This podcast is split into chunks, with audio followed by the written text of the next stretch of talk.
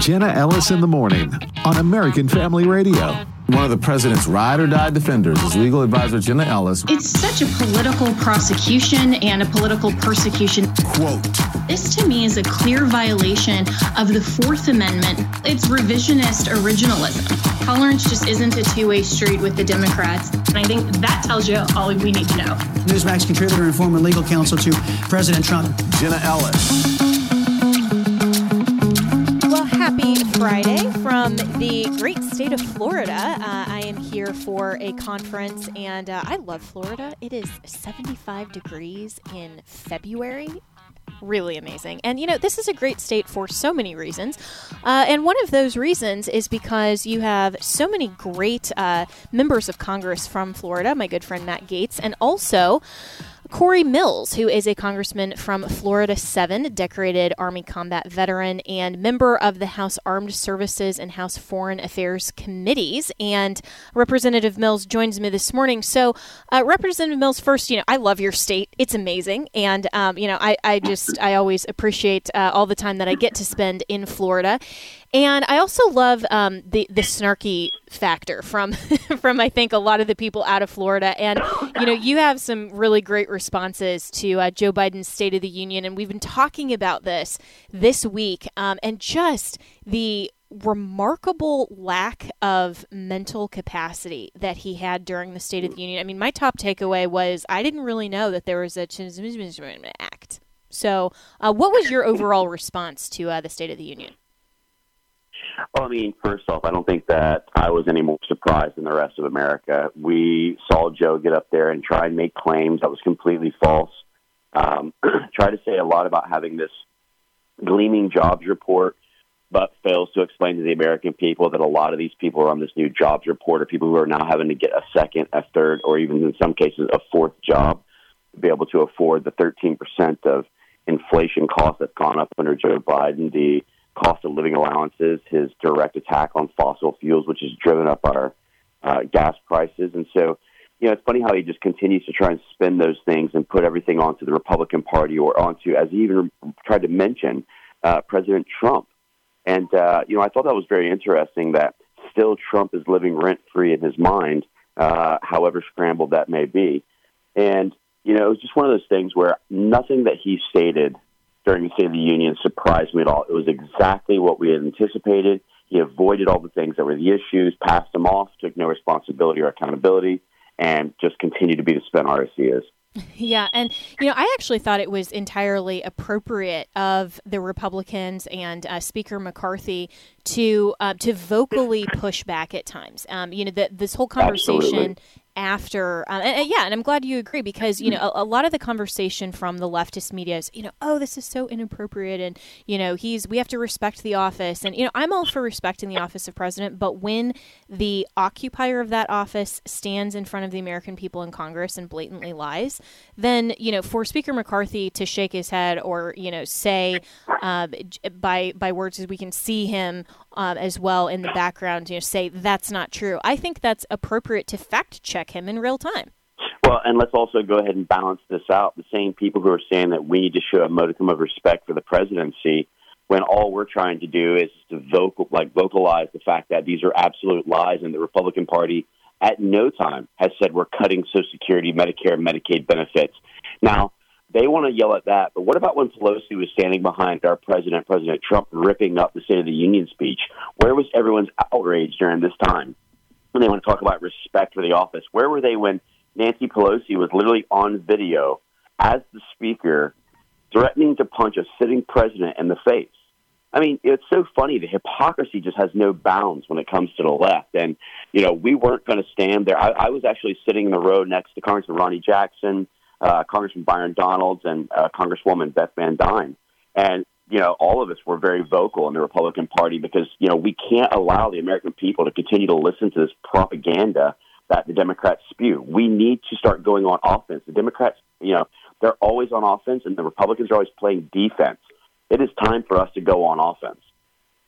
Yeah, you're right, Representative uh, Mills from the great state of Florida. Uh, you know, this really has just become a PR campaign, and, and that's all that the State of the Union is. And, you know, you use this term propaganda that I think is so apt because um, really in, in the sense in which the State of the Union was originally contemplated in the Constitution to address Congress and actually inform Congress of um, to in order to carry out your legislative duties better. That's not what anybody is doing anymore in the modern era, and certainly not Joe Biden when all he's trying to do is lay the groundwork for his 2024 reelection campaign if he ends up getting there. Um, I think for the Democrats, they're probably their um, outcome that they preferred out of the State of the Union was that he would show that he's uh, ready and able to announce a run for reelection. And I think he utterly failed on that. I mean, regardless of, of how uh, terrible the content was, I think just uh, we all saw so clearly in that hour plus long speech that he just isn't there and he cannot possibly handle the office of the president for another six years, much less another two. So, do you actually anticipate that um, that he will announce his his reelection campaign? And I mean, what what's kind of the thought from some of your colleagues across the aisle on Capitol Hill? Well, I certainly think that he's going to continue to try and run. Whether they have to prop him up on more medication or not, they're going to keep him in that seat as long as they can.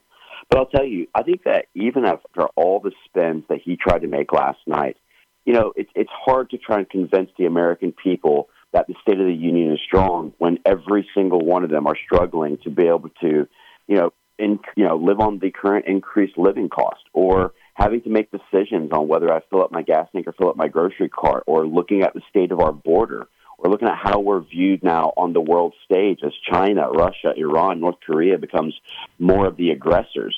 Um, I, I think that you know he can say whatever he wanted during that hour-long speech. I thought that Governor Sarah Huckabee did a fantastic job in her rebuttal. That was actually more of a yes. true state of the yes. union, and uh, my hats off to her. I thought that she was fantastic. But the American people, they're not going to be persuaded by these lies. They live the real state of the union every single day. Yeah, a hundred percent. I I completely agree with you that her rebuttal was amazing, and I think it needs to be the mantra of Republicans headed into 2024: vote normal, not crazy. I mean that that contrast was so perfectly stated. Um, but you know, you mentioned um, some of our foreign adversaries, and um, you know, of course, as a as a decorated Army combat veteran, um, you have experience with um, you know understanding military tactics and. I did not, as, as I said uh, earlier this week, I did not have on my 2023 bingo card to have a Chinese spy balloon literally traversing the entire United States. I mean, this is just getting beyond Babylon Bee worthy content. Um, but what was your perspective of not only that situation, but how Biden really didn't address that at all in the State of the Union? And do you think he should have more? Well, I, I actually am pretty good friends with with Seth Dillon, and I can tell you one of the things he actually told me. He said the Babylon Bee is getting harder and harder to do because satire is no longer satire; it's become the norm. Yeah. Um, but you know, the whole thing is, is that there was a lot of things that Joe Biden missed, and and and the thing that I was most upset by, as someone who you know, my I, I paused my campaign about midway through, and actually was uh, one of the first teams to go over. We were the first to do a conducted overland rescue of Americans out of Afghanistan and after Biden had left them behind. And it was it's shameful that out of the last two State of the Unions, not once has Joe Biden addressed these 13 Gold Star families or acknowledged the mm-hmm. sacrifice made by those brave heroes. And I really take a big offense to that. You know, I spent over seven years in Iraq. I spent over three years in Afghanistan. I was blown up twice in Iraq in 06. I'm a Bronze Star recipient. And I've had angel flights where I've had to bring brothers home. And I thought that that was really shameful that the president, the commander in chief, as he refers to himself, couldn't acknowledge the brave heroes who sacrificed for this life. And mm-hmm. when you look at just how we handle the world stage, you know, Afghanistan was a complete botched failure where thousands were left behind and where we handed $86 billion over to what is now the best and most well equipped uh, terrorist organization in the world, the Taliban, Haqqani, and ISIS Khorasan. But we also handed over $1.3 trillion in resources for lithium to China. We handed them Bagram Air Base. And China saw what we did during this, and that's what emboldened them in their approach with their alignment with Russia, Iran, and North Korea to take and expand their Eurasian border. Remember, Chairman Xi's main goal is to create the Road and Belt Initiative. And what he's going to do in this is expand out the Eurasian border to take over that portion, which is in Ukraine, utilizing Russia, take Africa, Oceania, recreate like a maritime silk route, if you will, that can cut off Western Hemisphere supply chain, and then simultaneously go into OPEC and try and replace the petrodollar to the petro yuan, the petro ruble, so that he can help to try and advance the hyperinflation that's going on here in America. Simultaneously, he's utilizing Russia and a communist kind of agenda to advance things with the Chavez in Venezuela, the Pedro, who was just elected in Colombia, but also putting mainland Chinese in the Darien Gap in between Honduras and Panama, where they're actually printing the fentanyl that's coming across our border that at least Joe Biden acknowledged over 70,000 Americans a year is, you know, are dying from. And so on top of that, you know, they're setting up this iron curtain. They're taking over and launching economic resource and cyber warfare against America, which they have for two decades. They're attempting to eliminate the U.S. dollar's global currency. And simultaneously, they're utilizing things like this surveillance balloon to show to their own people that the Americans are weak. That balloon, whether it was a dummy balloon or whether it was an actual surveillance balloon, which we do have the capability and capacity to block its, its, its receptions, they talk about wanting to shoot it down over a safe area and then shot it over the Atlantic. I would have preferred for them to have shot it over the Pacific when they already had started violating U.S. airspace, when NORAD had already picked them up over the Aleutian chain, when we actually showed that we're a decisive nation. This was a not just a surveillance operation, it was a vulnerability assessment. And what they proved to the Chinese people and to Chinese allies is that America is not strong and the world leader any longer. And what they also showed is that Joe Biden will not call out the Communist Chinese Party or Chairman Xi themselves as an adversary and will allow them, with the prop up of WHO and WEF, to try and continue his goal at a hegemony. We are at a very, very dangerous and pivotal point. America has the second largest Navy now. China's got the largest military buildup in their industrial base since the Americans in World War II. They're the second largest economy. They're the largest oil reserve in the world, and Joe Biden sold 40% of our strategic petroleum reserves to help support that.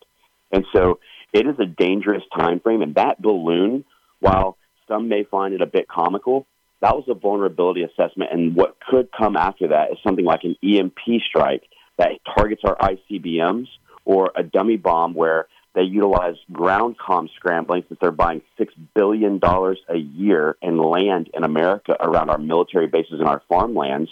And that could be their prelude into jumping into Taiwan and continuing their expansion because they know America is weak. This is just incredibly sad for America and I think infuriating to anyone that is listening to this. Uh, Congressman Cory Mills out of Florida, and you know, in just the last two minutes that I have with you here, um, you know, this this just plays right into the um, the obvious other failure of Joe Biden to uh, protect our southern border as well. I mean, he's not protecting our airspace, he's not protecting our economy, he's not protecting you know our boundaries of sovereignty literally anywhere. And so, um, you know, for all of us who are also frustrated about um, you know the border crisis as well, um, what what is the attitude then of the new majority of the House, uh, which you know you're a part of, to actually push back against um, what I believe is just a total dereliction of duty and his obligation to fulfill uh, his oath of office? Well, it is an absolute dereliction of duty. It should be something that Secretary Mayorkas either resigns or is impeached for. Uh, I know that uh, James Comer and Oversight, they're going after the border security stuff, and we're trying to implement the Texas border plan, which uh, Speaker McCarthy had agreed to. Um, we in the Foreign Affairs Committee, I sit on the subcommittee of Oversight. Uh, we will be uh, sending out subpoenas and doing investigations to get transparency and accountability for the American people for the Afghan withdrawal you know, they can continue to try and make these policy decisions, these America Last agenda pul- uh, pulses. But at the end of the day, we hold the majority in the House. We're going to bring them in to basically, you know, have to toe the line, answer to the American people, and start getting answers and transparency before 2024 when we can actually get a president, hopefully, that comes into that office Good. that will once again help us to become the world leader that we once were. Excellent. We'll keep up the great work. Uh, Representative Cory Mills out of Florida. Um, hope we can continue the conversation soon. Thanks so much for joining. We'll be right back with more.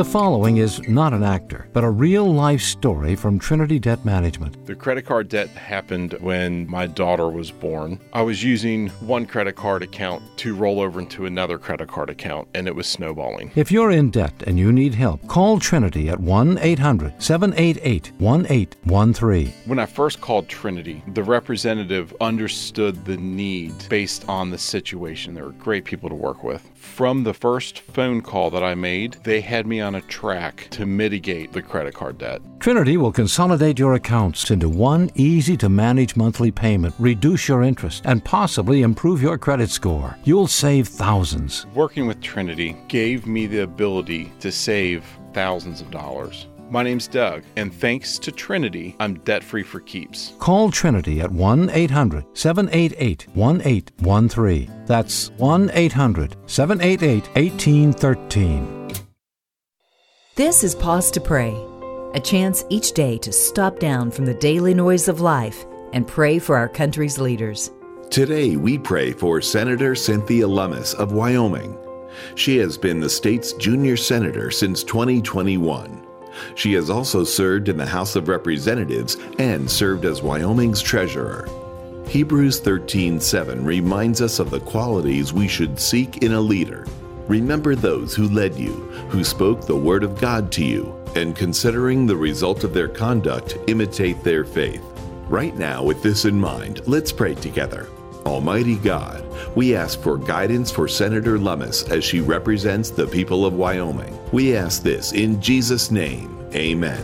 Pause to Pray is a service of this station and the Presidential Prayer Team, a nonprofit, nonpartisan ministry dedicated to encouraging prayer for our nation's leaders.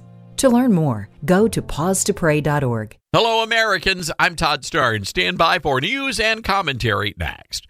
Liberty University's K 12 online academy is the best of a homeschool, private school, and Bible based education all rolled into one. With LUOA, you can take charge of your child's learning environment and create a structured yet flexible schedule that works for your family. Our qualified teachers are easily accessible for guidance and support along the way. And with new classes starting every Monday, it's never too late to make the switch to LUOA. To learn more, text LUOA to 88741. That's LUOA to 88741. Deion Sanders is the new head coach at the University of Colorado, also a Christian man. He praised and glorified God when he was introduced to fans as the new head football coach. Meetings with players and coaches are always started with a word of prayer. Well, at least they were. The Freedom from Religion Foundation heard about the prayers and fired off a threatening letter.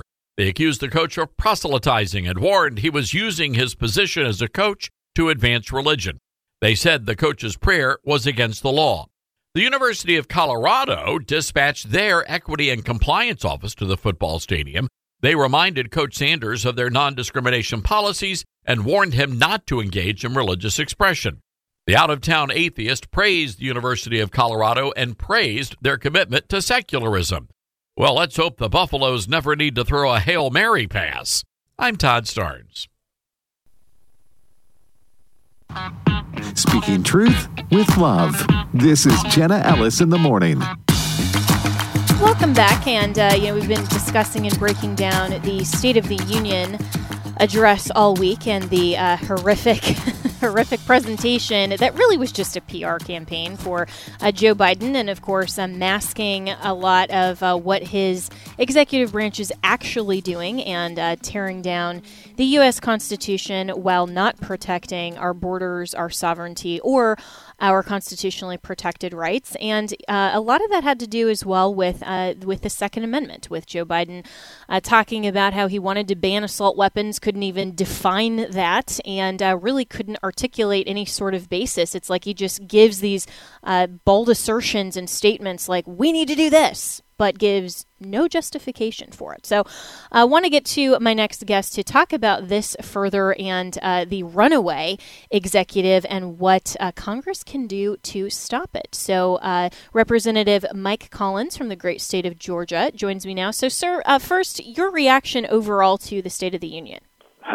You know, uh, Jenna, it, when I got uh, back to the hotel that night, I, I, I remembered I should have worn my boots instead of my shoes to that thing because uh, the more he talked, it seemed like the deeper it was getting. that's a that's a great uh, expression, and uh, and I, and I think the visual is very apt. And uh, you know, he he's talking about all of these things that you know he's lauding in terms of the the state of the union is strong. You know, concluding with that, and I'm thinking anybody reasonable and rational is looking around the country and the contrast in just two years since President Trump, when we had, you know, a dollar seventy nine for a gallon of gas or a dozen eggs, and and a strong executive that was actually protecting our country to to what Joe Biden has done just over two years. I mean, it, it is an incredible contrast. Oh, it was. It was, uh, it, and I think you're hitting the nail on the head in a lot of ways because the American people out there. Uh, sometimes when you hear a State of the Union, it's uh, you can't really relate to it. It's uh, it's on a broader scale or it's on national scale and and uh, maybe about other countries or something like that. But this time it's more personal because Americans actually get up every day and they go buy groceries or they go buy their gas and they understand exactly where that inflation is hitting. It's hitting them in the back pocket. And uh, I know we did some research and, and, and we're telling some folks the other night that uh, actually the buying power of the average person out there is about $7,400 less in annual income now as opposed to when it was during the Trump administration. That hits home. People see that. And when they see things like uh, what Biden was espousing the other night, um, you know, they understand that's rhetoric and they understand that it's actually nothing but a bunch of lies.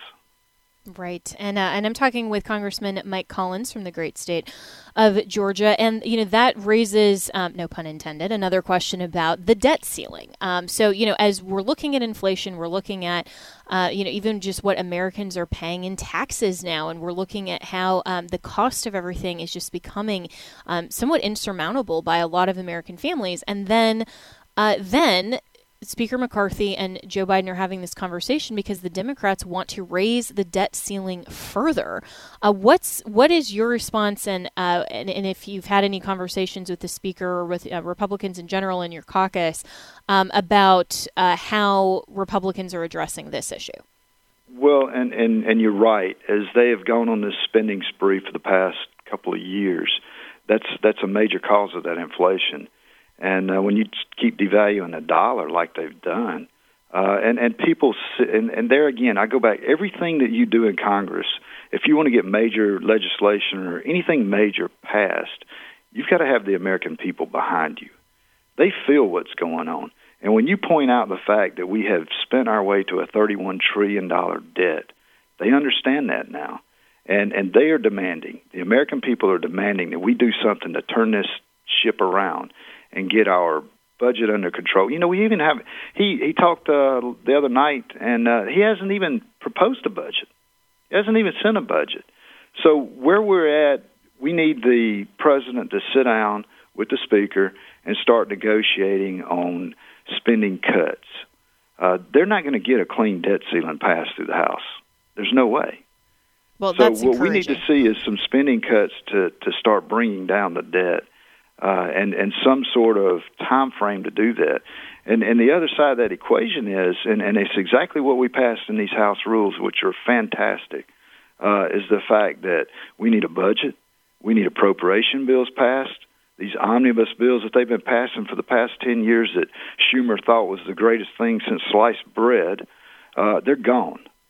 It, it's time to start debating what this country, what this federal government spends and making these these agencies held accountable for what they're doing, not only on what they're spending, but for what they're doing to the American public, for the small business person out there, and the way that they have just the overreach and over regulations have been killing this place and killing small businesses out there.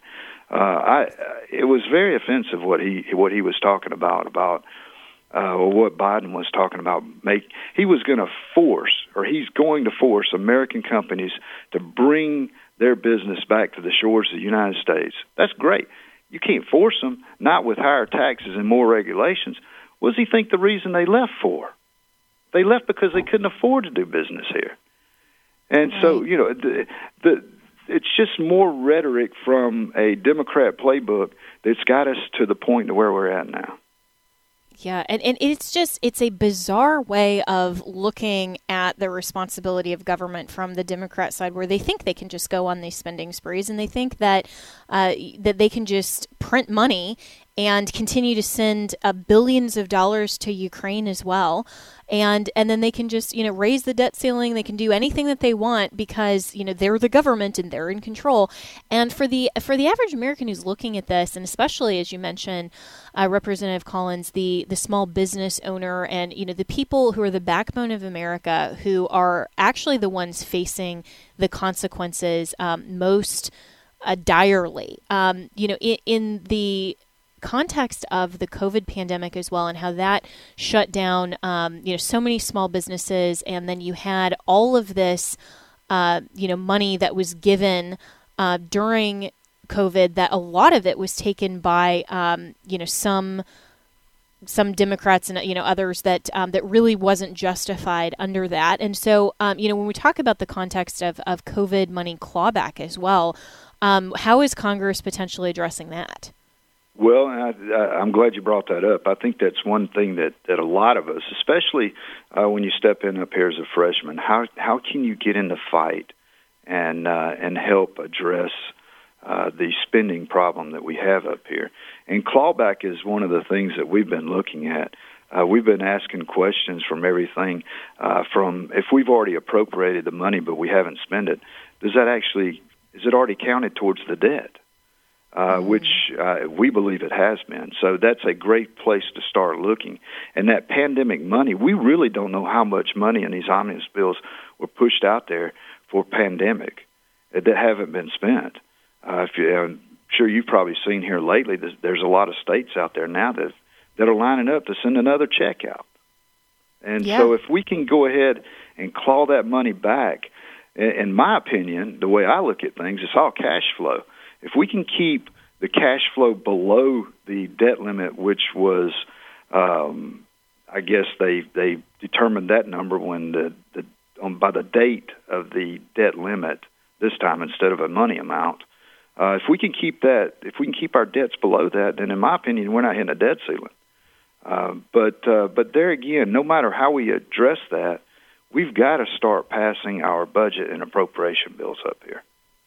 Yeah, and, and, that just makes so much sense, Representative Collins, that that you would treat it like cash flow. You'd treat it a government um, almost like a business instead of, uh, you know, having this this wild idea that the government is the only institution that doesn't have to balance its budget. I mean, if if any other entrepreneurial organization or business was run like the federal government, they would have gone under years and decades ago. Um, but it's only somehow the one non revenue generating institution in the United States that doesn't have to be accountable and balance its budget. It, it really doesn't make any sense, and the American people are suffering for it. And you know, this is something um, that that my friends at um, the Convention of States Project um, are trying to pass through as a constitutional amendment um, to balance the budget and require that from our federal government. And um, you know, and I know that there have been a few different ways that Congress has tried to initiate that. Of course,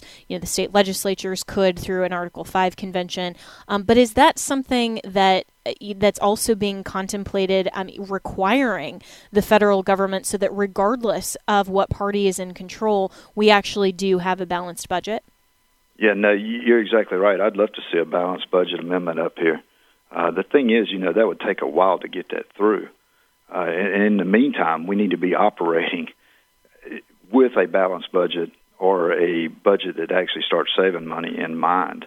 uh, because you're exactly right. The federal government has operated with no accountability for years, especially under the years when Nancy Pelosi was in charge of this House.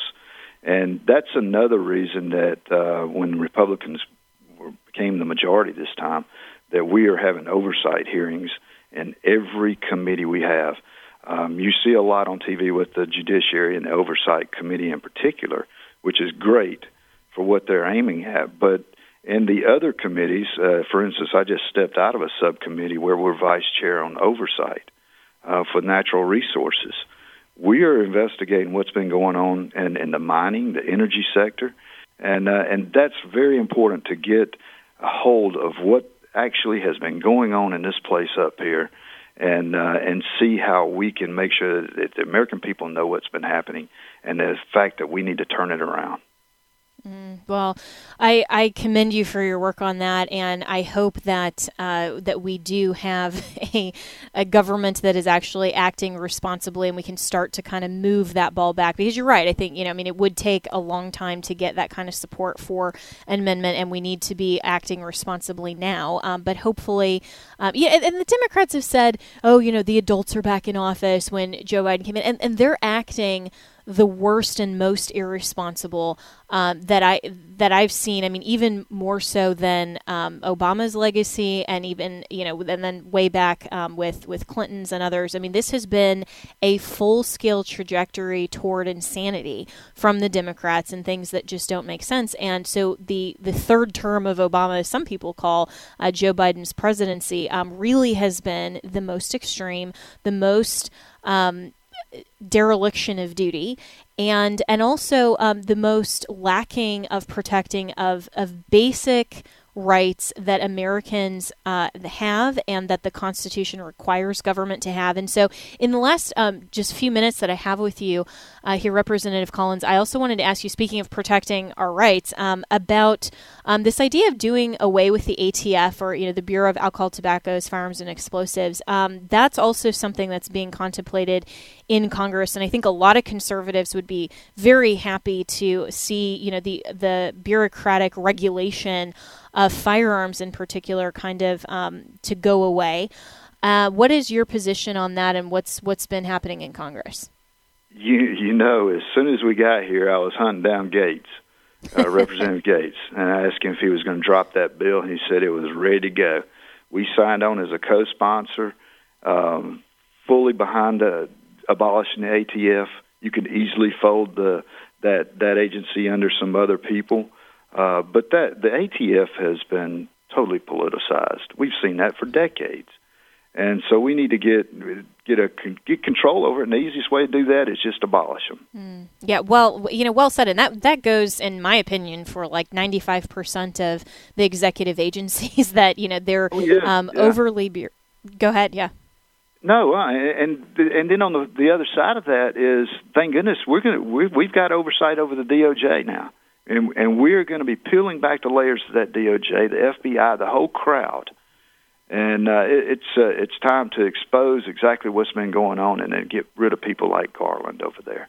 It's time yeah, to go. Absolutely, absolutely, and yeah, and this that that's just another example of you know kind of the over uh, politicizing of uh, of another agency uh, out of the executive branch, you know, the DOJ, which you know they're they're constitutional but i mean a lot of these a lot of these agencies just don't even need to exist and the overregulation of the administrative state is how um, the federal government is continuing to put you know their thumb on the scale and really not protecting uh, the American people. And so, um, so Representative Collins, you know, with with all of this, and I appreciate you know your insights on kind of a wide variety of topics here. Um, you know, how how likely is it that your bill uh, with Representative Gaetz will pass at least out of the House?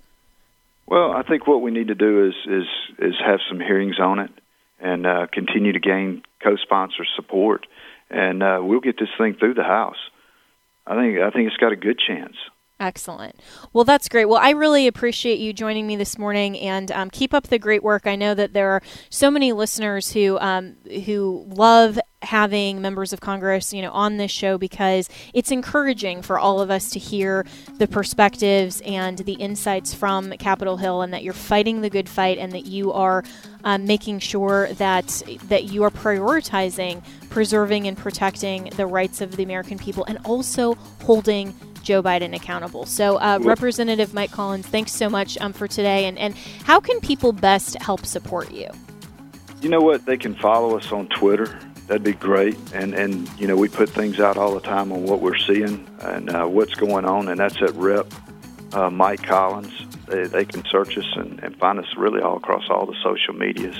But uh, Jenna, Excellent. it is a great time to be in Congress. I didn't come up here for a career. I came up here on a mission and uh, and we have started on that mission and, and, and at a fast pace.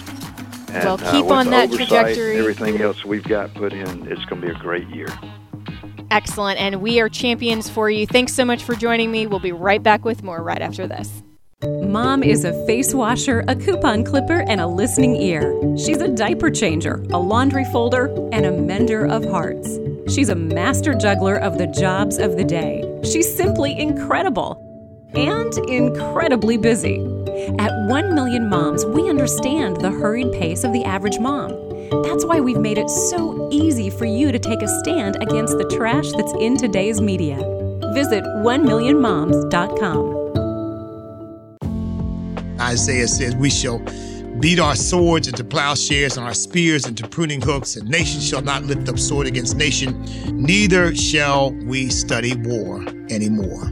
And I believe that day is definitely coming that Jesus Christ, the King of Kings and the Lord of Lords, will bring us prosperity, harmony, but that's not the world we live in yet. Tune in to The Awakening, weekdays at noon central on American Family Radio. Unless the Lord builds the house, they labor in vain who build it. Unless the Lord guards the city, the watchman keeps awake in vain. My name is Abraham Hamilton III, and this is the Hamilton Minute. U.S. Air Force General Glen VanHerck commander of North American Aerospace Defense Command and United States Northern Command, informed reporters that the Chinese spy balloon that was shot down off the coast of South Carolina was up to 200 feet tall, weighed in excess of a couple thousand pounds, and seemingly carried explosives to detonate and destroy the balloon. It was first spotted in Alaska, and we let it drift across our national mainland, including sensitive defense sites, collecting who knows what. This gives new meaning to Chinese inflation. Listen each weekday from 5 to 6 p.m. Central for the Hamilton Corner, or visit the podcast page at afr.net for more from Abraham Hamilton III, Public Policy Analyst for the American Family Association.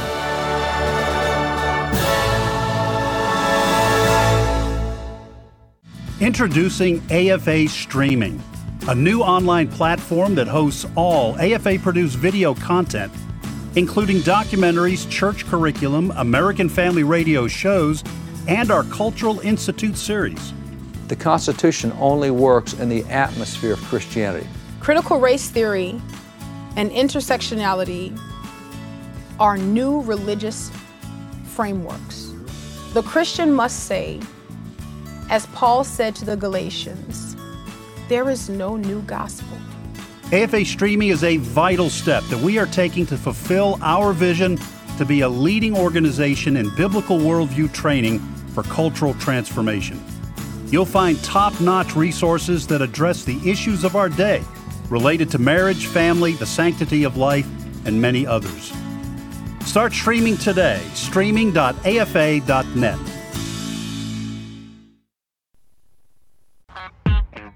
Welcome back to Jenna Ellis in the Morning on American Family Radio. So, yesterday, the uh, news broke that Project Veritas may be ousting uh, James O'Keefe from their organization, which comes uh, quite as a surprise, I think, to a lot of us who uh, have been following uh, all of their investigative journalism and especially this latest drop from uh, the Pfizer videos. And so Project Veritas's official response uh, yesterday to the news reports says, quote, Project Veritas has achieved immense growth and impact during the last three years. Like all newsrooms at this stage, the Project Veritas board of directors and management are constantly evaluating what the best path forward is for the organization. The board and management are continuing this internal evaluation to assure our long term success. Project Veritas will never stop, and we will never let our supporters down. There are 65 plus employees at Project Veritas dedicated to continuing the mission to expose corruption, dishonesty, waste, fraud, and other misconduct by both public and private institutions. To our supporters, we hear you, we care about you, and we will never give up. So, a lot of speculation uh, has been going on surrounding this story, and I've been watching this with uh, very keen interest because, um, as as all of you know, uh, we have been looking forward on the show to having uh, James O'Keefe come on uh, to talk about the uh, Pfizer videos and, and some of these things. And um, and just from a personal standpoint, um, I have been in communication with Project Veritas and know um, a lot of these people personally, including uh, James O'Keefe, including uh, some of their board members and um, and, and some of their uh, higher level executives. Um, so these are all my friends, and so this story uh, to me is is uh, is an interesting one to watch the unfolding of the response um, because, like you, I don't know exactly what's going on. I've heard from uh, multiple sources, varying reasons, and um, and, and, a lot of uh, support for either James O'Keefe or uh, for the board members um, in in a variety of ways. And so, um, for example, uh, Matt Tyrmand, who um, all of you know, actually, he was on the show a couple of weeks ago uh, talking about the Brazil elections. Um, so he is a friend as well. And he's been slammed on social media for uh, being the alleged ringleader of taking advantage of Project Veritas's composition and uh, and being able to just oust James O'Keefe for personal reasons. And then there's also speculation that this is just because of Pfizer and, and uh, because of potential Pfizer litigation surrounding the video. Then um, James O'Keefe is now kind of the fall guy. So um, I've, I've been watching this and I finally tweeted this um, kind of late last night or, or, early this morning, whichever whatever, uh, way you want to look at the clock. Uh, but I said I support Project Veritas, James O'Keefe, and Matt Tyrmand. They are all my friends. Because of this, I'm not going to form an opinion on what's happening until we have more facts. Opinions are based on facts, and speculation is based on lack of facts. Uh, this is important, I think, to address in this context that we need to be careful to wait and see. Um, oftentimes, in the 24 hour news cycle, which has kind of become the 24 minute news cycle, uh, people rush to judgment and people rush to uh, to opinions surrounding a news story and the why before we have all of the facts. Um, so I don't know, and I don't support uh, James or Matt one over the other at this point because I don't know exactly what's going on. And um, could there be a legitimate reason that uh, James is being ousted? Yes. Um, there are a variety of possibilities. Uh, could there be a, a uh, could there be truth to the fact that this could just be um, someone taking advantage of the board composition and ousting James for personal reasons and not a legitimate uh, a reason that, that we would understand, okay, that's someone who deserves to be ousted. Well, yes. So there are a variety of um, circumstances, and all of those are possibilities. At this point, we don't know all of the facts, and I'm seeing a lot of tribalistic response uh, to people who support James O'Keefe and say, "Well, I'm never giving to Project Veritas if James is gone because you know he is Project Veritas." And I think that at this stage, that is premature. We need to always make sure that our opinions are not based on speculation, but based on the facts. The facts don't change. Uh, the truth does not change but our opinion can based on what uh, the facts actually show. And, and the truth will come out, it always does. Uh, but while this story is, I think, earth shattering to uh, the conservative community and very unexpected um, to those of us who weren't in the know and, and aren't still in the know, um, I, I, think that the it, it is incumbent upon us to wait and let the facts bear themselves out. And not just in this instance. I think this needs to be the focus and um, the way that Christians always wait to reserve judgment until we know more facts. Um, and, and, of course, once you form an opinion on the known facts, if a fact uh, later shows uh, and, and, more evidence is provided, then you can change your opinion based on new facts. Um, this is why a lot of people actually defer decision making until I want all the facts for for my spreadsheet. And um, you know, a lot of people in my family are very much that same way. And sometimes deadlines force us to make judgments and determinations with the facts known at the time. And so it's a matter of wisdom. And and I think we need to show that we are wise uh, when responding to not just stories like this one, um, but responding to any. Uh, anything that that is happening in our world, anything that is happening in our churches, uh, anything that is happening in our families, we need to be fact finders first, and then be wise and discerning. And um, as as the book of Proverbs admonishes us, you know, a, a, man's story may seem correct, the first person, until someone comes and asks him questions or cross examines him. Um, so I think that we need to always uh, take a little bit of a step back and uh, and say, okay, what's actually known, and uh, and then form a determination, um, especially when it comes to things that are personal stories or tend to be more um, gossip oriented, um, things going on in our church, um, things going on with our friends, and and it's and it's just wise. A lot of us tend to to jump to conclusions and judgments based on our own biases, our own loyalties, and certainly we need to love and support our friends uh, and love and support our pastors and churches, but we need to be wise when doing so. So I'll be very interested to see uh, the facts as they come out, and of course, we'll discuss that uh, right here uh, every morning. So. Um, a couple of other headlines for you in the last uh, few minutes we have on this wonderful and beautiful Friday morning. So, Senator John Fetterman from Pennsylvania was hospitalized um, overnight Wednesday after suffering from lightheadedness.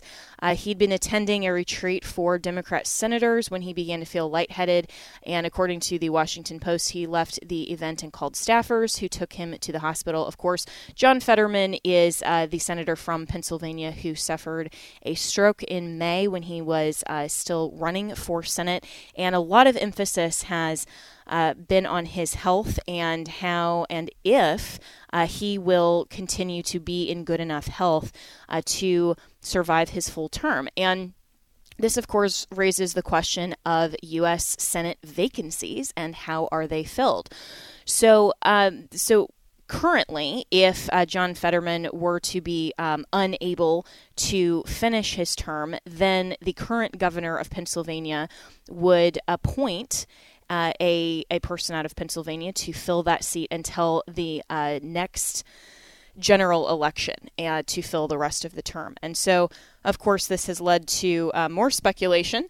Uh, we love that word this morning out of uh, out of the nation to uh, to wonder if this was a little bit of a setup by the Democrats um, to not really care about candidate quality, just want to uh, be able to have that seat in Pennsylvania. And of course, their Democrat governor is uh, Josh Shapiro, and he would be the one who is able to fill that seat. And uh, whether or not he would uh, fill that with someone who wouldn't have been otherwise elected is is the question. Um, but I think this raises a really important constitutional uh, point and and a and a constitutional observation because historically and originally under the U.S. Constitution before the Seventeenth Amendment uh, was ratified, United States senators were selected and appointed by the state legislatures. And this is the difference between the two chambers in in Congress, uh, the U.S. House of Representatives is supposed to represent the people. They are popularly elected from each of the districts, and uh, this is why we have the census. This is why uh, the the number of uh, U.S. House of Representatives uh, changes depending on the population of the state and they are supposed to represent the people. Originally, uh, the Senate was supposed to represent the state legislatures. They were uh, supposed to be the representatives of the state legislature. They could be recalled uh, by the state legislature, and they were uh, the agent or representative uh, doing the bidding of the state legislature so that the legislatures could have a voice in the federal government. This was an element of uh, not only um, participation with the states and, and power to the states, but an element of state sovereignty. And of course, in 1913, when the 17th Amendment was ratified, which, um, by the way, was a, a, very bad year, I was talking to a friend uh, last night about this very issue, and uh, his observation was uh, that, that 1913 was a very bad year for America because that was also when the 16th Amendment uh, was passed, which, of course, uh, is is the uh, ability for the federal government to lay and collect income taxes. And for all of us looking looking forward to April, uh, we always think that taxation is theft, and I tend to agree with that position um, because the government doesn't have to come and ask us for uh, permission for certain projects. They can simply uh, tax us and then go and spend our money however they want. They're a non-revenue generating institution, and uh, so we have to give whether or not we like uh, the projects, whether or not we like the funding. Um, so that's that's a problem. And so, uh, 1913, very bad year for America. But the 17th Amendment, in my opinion, and the 16th, uh, but the 17th Amendment should be repealed. Um, I don't think that this was a, a good redistribution of power to allow United States senators to be popularly elected. And John Fetterman is a great example of that. And this situation uh, with questions surrounding his health is also a great uh, a great example of that because uh, if we had the original uh, constitutional context, then the Pennsylvania state legislature, uh, that is Republican in majority, uh, would likely ap- have appointed someone else besides John Fetterman uh, to go to uh, to Congress. And so, you know, it, it, the constitutional amendment process is always very interesting. And while of course, the 17th Amendment was ratified pursuant to Article 5, um, originated in uh, Congress and then was ratified by the states. That doesn't necessarily mean that every time we have changed the structure of our government system, that has always been better. So we need to always be looking at how do we modify our system of government to create a more perfect union, and have we made mistakes in the past in modifications?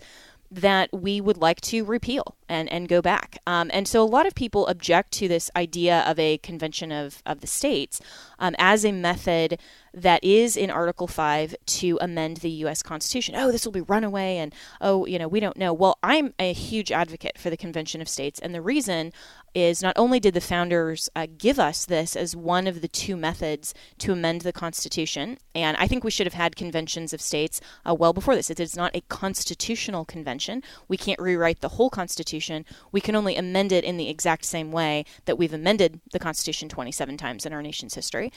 Uh, and so it's a method, though, we by which the people and the state legislatures can bypass Congress and put forward amendments to their fellow states that are binding on the federal government without the federal government's input.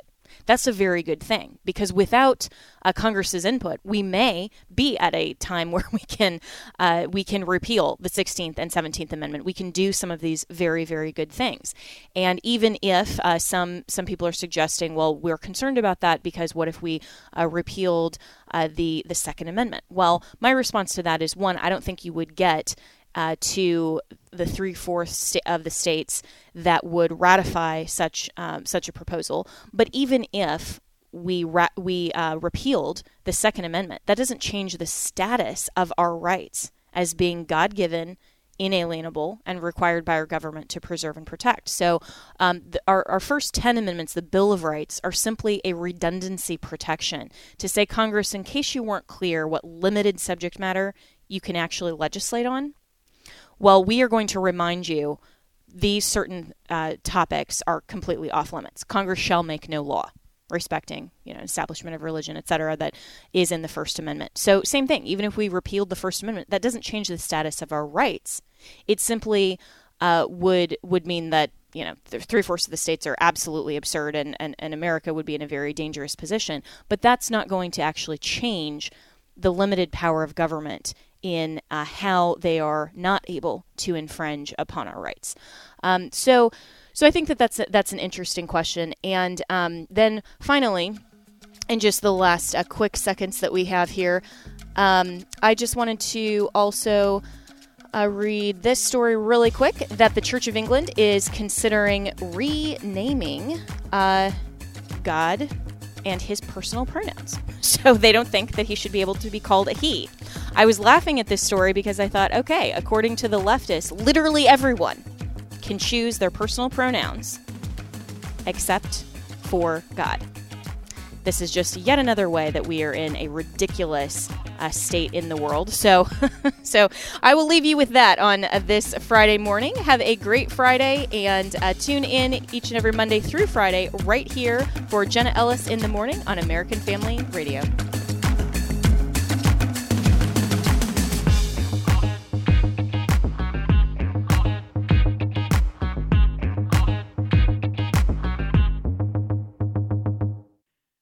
The views and opinions expressed in this broadcast may not necessarily reflect those of the American Family Association or American Family Radio.